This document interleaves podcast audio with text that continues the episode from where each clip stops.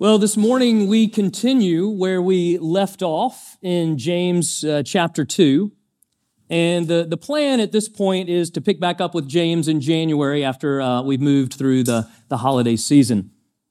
Now, if you have already taken a look at uh, the sermon title, uh, then you will have noticed it is Justified by Works. That's right, Justified by Works which may seem to fly in the face of Orthodox Christianity. Uh, not only being unbiblical, unbiblical, but heresy to the highest degree. Because we're, we're talking about salvation, right? And yet it comes straight from our text this morning. Uh, James chapter 2, verses 20 through 26. Justified by works. This phrase is used three times by James in our brief passage. Of course, we, we usually hear about justification from Paul, uh, but now we're hearing about it from James. And if you were uh, with us last week, I want you to think about it this way they are each coming at justification, at the gospel, from a different point of view. Okay? So remember the, the illustration that Bob used last week that, that we're, we're all here in this room together. Uh, we are all focused on the same thing, but from different points of view. In other words, me looking out into the congregation, you looking up toward the pulpit. Same focus, different point of view. Well, Paul and James are looking at the same thing from two different and, rel- and relevant angles. So I heard someone put it like this, uh, saying that it's like needing to see the same object with both eyes.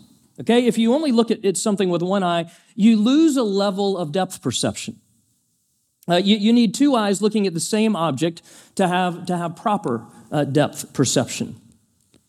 Because you see, each eye, when, when it is looking uh, from a slightly different perspective at the same object at the same time, what results is that you actually see it better. In the same way, James is looking at the same gospel from a slightly different perspective than Paul.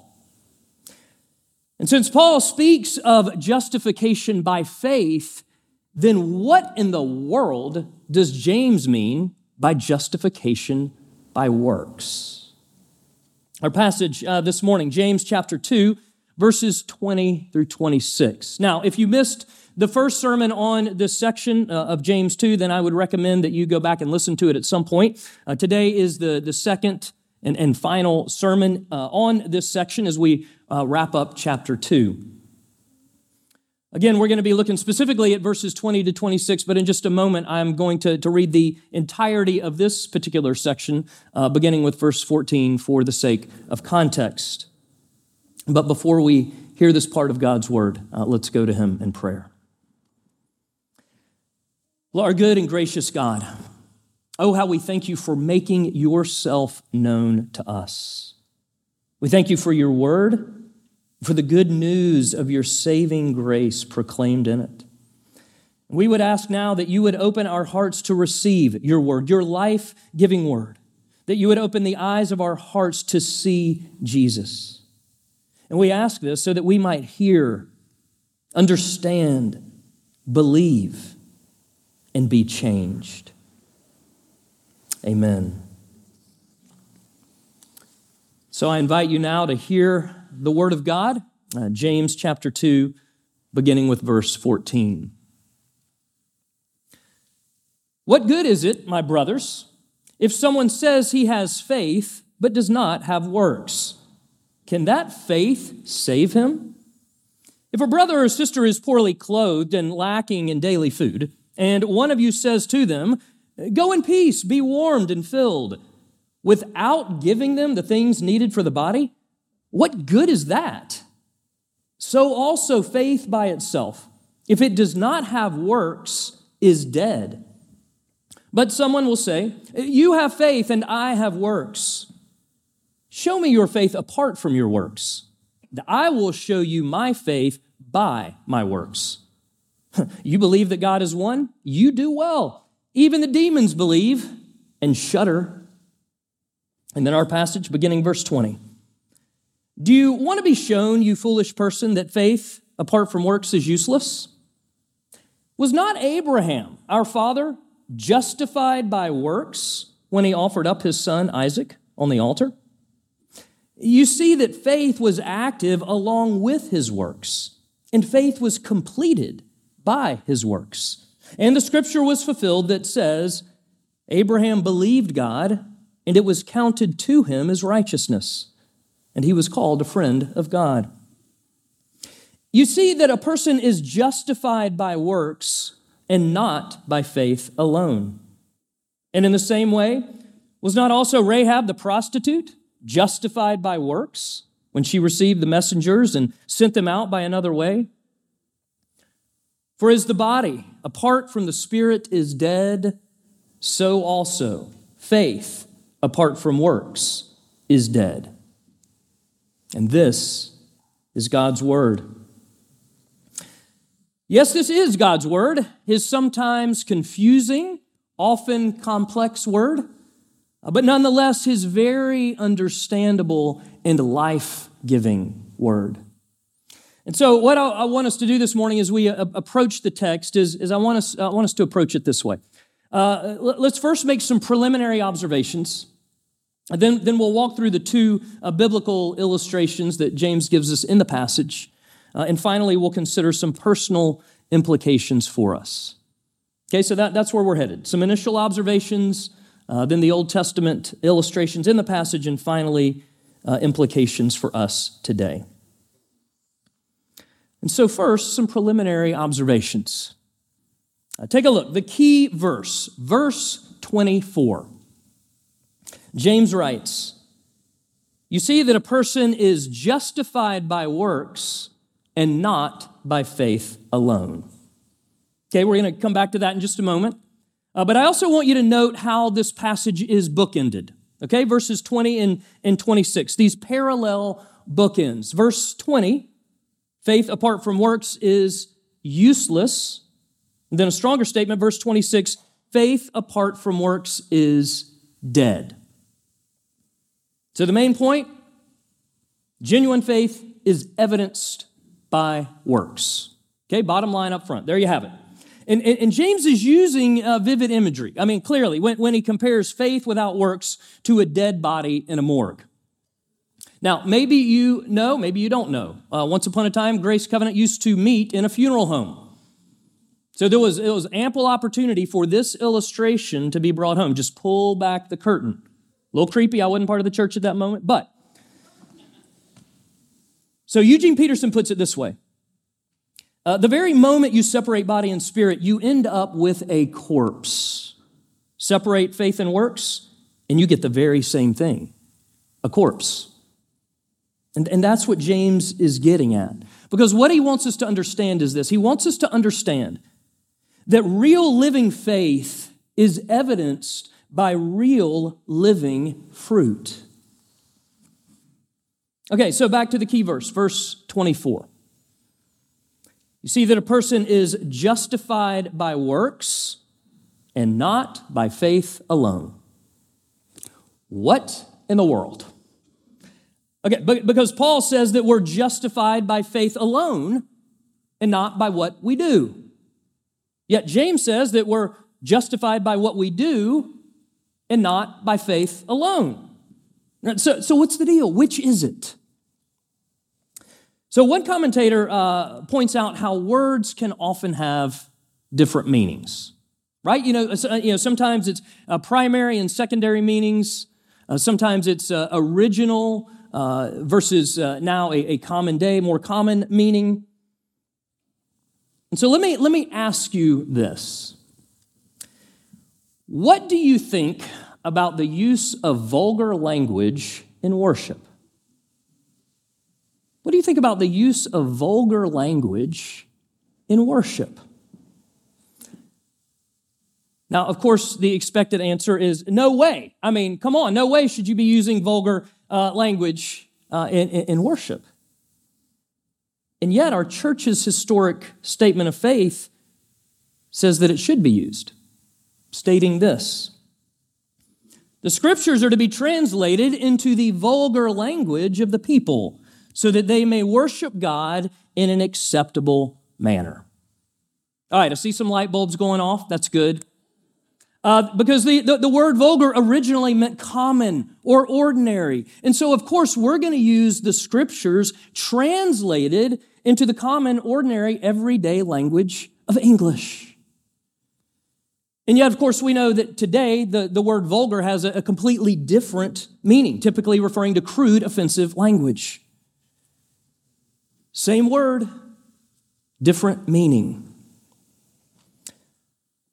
Well, the key word in our passage, if you haven't figured it out yet, is the word justified. Okay, key word, justified. And typically in the Bible, justified means what? It means to be made right with God. The act of being made right with Him. Sometimes, though, as in this case, justified means to be shown to be right with God. Evidence that one is right with Him. Same word, different meaning. So I want, I want you to think about it like this. If you say to me, justify that statement, of course, maybe right now you're thinking, justify that sermon. What, what, what do you mean? Well, I can tell you what you don't mean. You, you don't mean make the statement true. Rather, what you mean is prove that statement. Show me, give me evidence, demonstrate that it's true. And so you see, James uses the word justify differently than Paul. Now, Paul primarily emphasizes being declared righteous by God through faith. James primarily emphasizes demonstrating through works that one is right with God. With James, it's not about what makes one right with God, but rather about evidence that one is right with God. Okay, so Paul and James, they are on the same team. They really are. The same gospel team. And simply put, uh, both Paul and James say this, and, and, and you've heard this before. We're saved by grace through faith alone. But grace gives us a faith that is never alone. Okay, and, that, and that's the gist of verse 26, really, of, of, of the, the whole of our passage. And it's what James really wants us to understand here. And so, what James is, is getting at is he's saying that, that sound doctrine, uh, intellectual assent, a mere profession of faith is not enough to show that you are really right with God. There must be real concrete change happening in your heart and being expressed through your life. Okay, real, actual, concrete change. Faith in works. Faith expressing itself in love. James wants us to understand that real living faith always bears real living fruit. Again, James is not saying that you're saved by your works, but rather that you're shown to be saved by your works. Again, verse 24. James says, A person is justified by works and not by faith alone. Okay, so he's, he's intentionally being abrupt here, unnerving, trying to, to get our attention. And, and he does a pretty good job of it with a statement like that. So an, another pastor puts it this way uh, James is saying this I want to show you how you can know you're saved not how you get saved, not how to become saved, not how to become right with God. I want to show you how you know you have a living faith. Because if you say you have faith, but these things are not in your life, then your faith is dead. It's not alive. It's not real saving faith. And so, how do you know that you have a living faith? How do you know that you're truly alive and right with God? Well, James gives us two examples. Two examples that show us two signs of real living faith. And so now let's take a look at those two examples, uh, the biblical illustrations from our passage. And what a contrast, right? What a contrast between these, these two people. Because you've got the patriarch and the prostitute. As one biblical scholar writes, Abraham, a major Bible figure, Rahab, a minor participant. Abraham, the father of the faith. Rahab, an outcast foreigner. Abraham, the respected. Rahab, the disreputable. Abraham, a wealthy man. Rahab, a poor woman. As so often, the contrast is intended to alert us to the fact that a fully comprehensive statement is being made. As it were, covering the situation all the way from Abraham to Rahab and back again. The primary works of faith, then, are the works of Abraham and Rahab, and they apply to all without exception. The primary works of faith. Okay, so what, what primary works of faith do we find here? What, what signs of real living faith does James show us?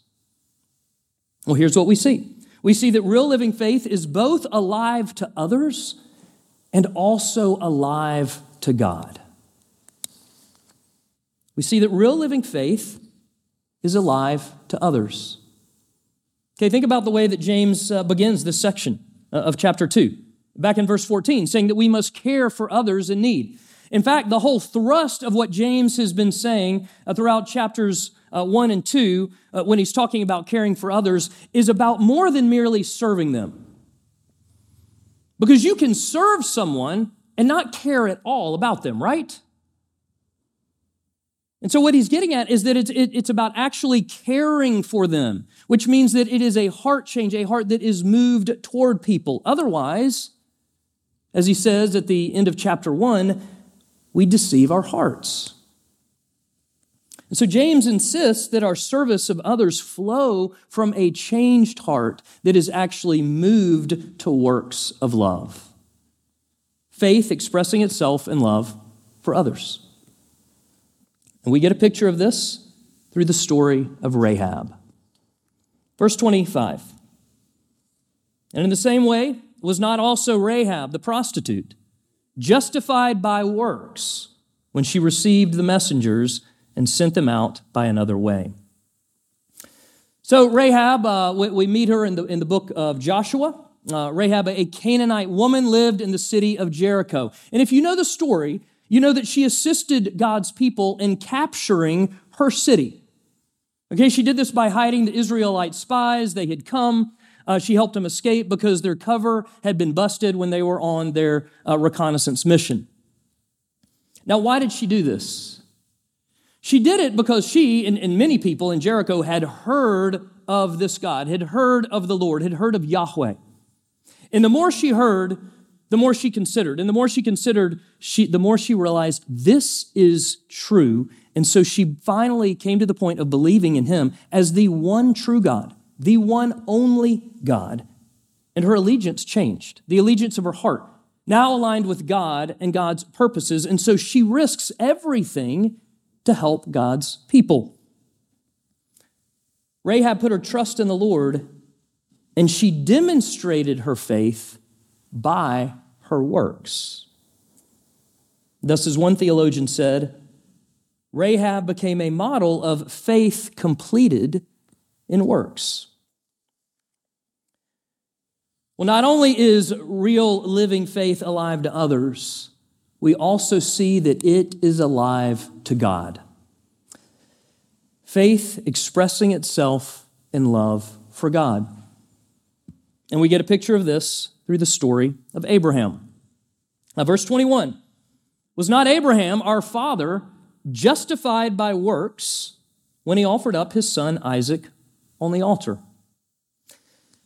Now, you know the story. So we go back to Genesis 15. Uh, God promises to bless Abraham, uh, then childless, promises to bless him with a son, uh, takes him outside at night, says, Look up at the stars, count them if you can. You of course, could see so many more stars than we can uh, here today. Points up and says, Your descendants are going to outnumber the stars in the sky. And then we read in Genesis 15 6, it says, Abraham believed God, and it was counted to him as righteousness. Same verse that James quotes in our passage. Abraham was justified by faith. He was given right standing with God by believing God and his promises, by taking God at his word. God promised Abraham that he would be the father of many nations. And he repeats this promise to Abraham in Genesis 12, 15, 17. And then finally, Genesis 21, and Isaac is born to the young couple, right? No. Isaac is born and they're celebrating, but, but he's 100 years old. And Sarah, I mean, she's pushing 100 herself. And anytime I read this story, so my grandmother lived to be 101. Anytime I read this story, I just envision visiting my grandmother in assisted living and she's pregnant. And it's just crazy to think about her giving birth just a few years earlier because it's impossible. And humanly speaking, there was no way that Abraham and Sarah could have a child. No way. God had promised. The promise was fulfill, fulfilled, and you can just imagine the celebration that they had. And then the next chapter of the story. Genesis 22, which James is referring to in our passage, we now get to see Abraham justified by works. So it's about 20 years after Isaac's birth. God says, Abraham, Abraham, do you love me? Do you love me enough to trust me with everything? And Abraham says, Yes, Lord, I do. And then God says, Take your son, your only son Isaac, whom you love, and offer him as a sacrifice to me. And what happens? Well, there's no hesitation. Abraham and Isaac immediately uh, go to the mountain that God leads them up to. Uh, Isaac notices that they've brought wood and fire, which, which would be normal, but he, he sees that there is no lamb for the sacrifice which would have been something that would have been normal to have. And, and, and he asked, Dad, what, where, where's the animal? Where's the lamb? Abraham replies, God will provide. And finally, after getting everything ready, Abraham binds Isaac and lays him on the altar. But just as Abraham is about to bring the knife down upon his son, God stops him and God provides a lamb for the offering. The writer of Hebrews, chapter 11, says this By faith, Abraham was in the act of offering up his only son, for he considered that God was able even to raise him from the dead. Or, in the words of James, verse 22, faith was active along with his works, and faith was completed by his works. In other words, Abraham was justified by works. He proved his right standing with God by holding nothing back from God. In that act, he was demonstrating, I do love you and I trust you with everything. Abraham demonstrated his faith by his works. Because you see, real living faith is alive to others and alive to God. And so, what, is that, what does that look like for us today? Well, that brings us to our final point. And so, lastly, let, us consider the, the implications of all of this for us. And again, James is saying I want to show you how you can know you're saved. Not how you get saved, not how to become saved, not how to become right with God. I want to show you how you know you have a living faith. Because if you say you have no faith, but these th- because if you say you have faith, but these things are not in your life, then your faith is dead. It's not alive. It's not real saving faith. And so the question before us is there evidence that you have a real living faith, that, that you're truly alive and right with God, that you're genuinely alive to God, that you're genuinely alive to others. In other words, are you justified by works as proof that you've been justified by faith? Are you justified by works as proof that you've been justified by faith? Now, there may be some of you this morning who are here and, and you rightly conclude that you're not a Christian. You've heard this and, and you've realized it's that I, no, I'm, I don't have this real living faith. And you know that, and, and this shouldn't surprise us because, in part, you know, James' purpose is to expose false faith. But, friends, if, that's you this morning, that's actually a good thing. Okay, it's a good thing because it is an invitation an invitation to real, living, saving faith in Jesus. And so, if you're convicted of this, then confess your false faith and ask God for true faith. In fact, the very act of asking for faith is itself a sign that God is at work in you. And so be encouraged. Well, for everyone, it's helpful to note that there is both a warning and an encouragement in this passage. A warning, uh, pretty, pretty obvious. If you don't see works, then examine your heart uh, to see if your faith is real, genuine. Is it, is it resting in the finished work of Jesus in the cross? And if there are works, making sure that they aren't your attempts to earn God's favor or anyone else's for that matter, but that it's truly faith expressing itself in love. Well, not only a warning, but also an encouragement. Because where you do see works resulting from your faith, celebrate those.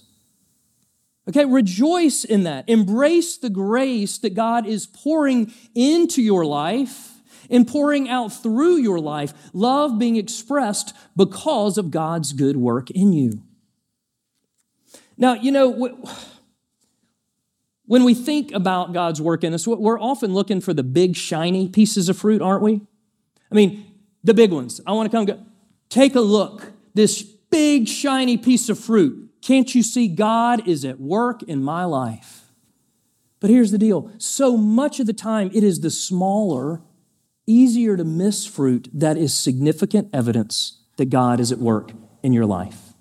And so, my encouragement is to pay attention to be curious about what God is doing. Because you know, it, it, is, it is too easy to miss those smaller things. And, and we can swing in one of two ways. It, it's all too easy to either uh, feel defeated and down by only seeing our, our shortcomings, our inadequacies, our failures, is, is probably the direction that I often lean.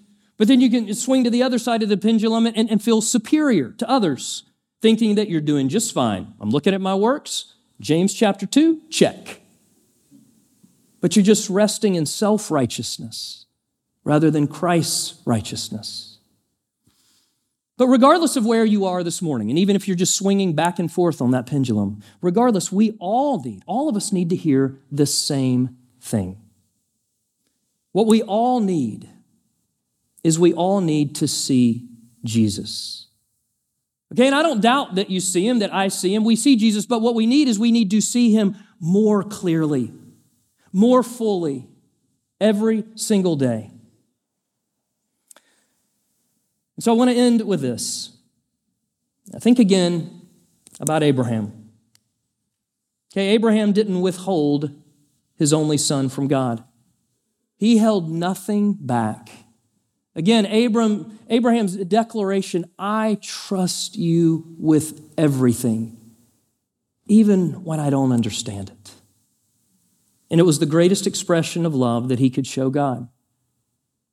And of course, we know that ultimately God did not withhold his only son from us. He held nothing back. He held nothing back because of his great love for you and for me. We know that God the Father went with his Son to the top of a mountain. But this time the Son was not spared. Because this time he walked his son up to die on the cross in our place for our sin. The greatest expression of love for us.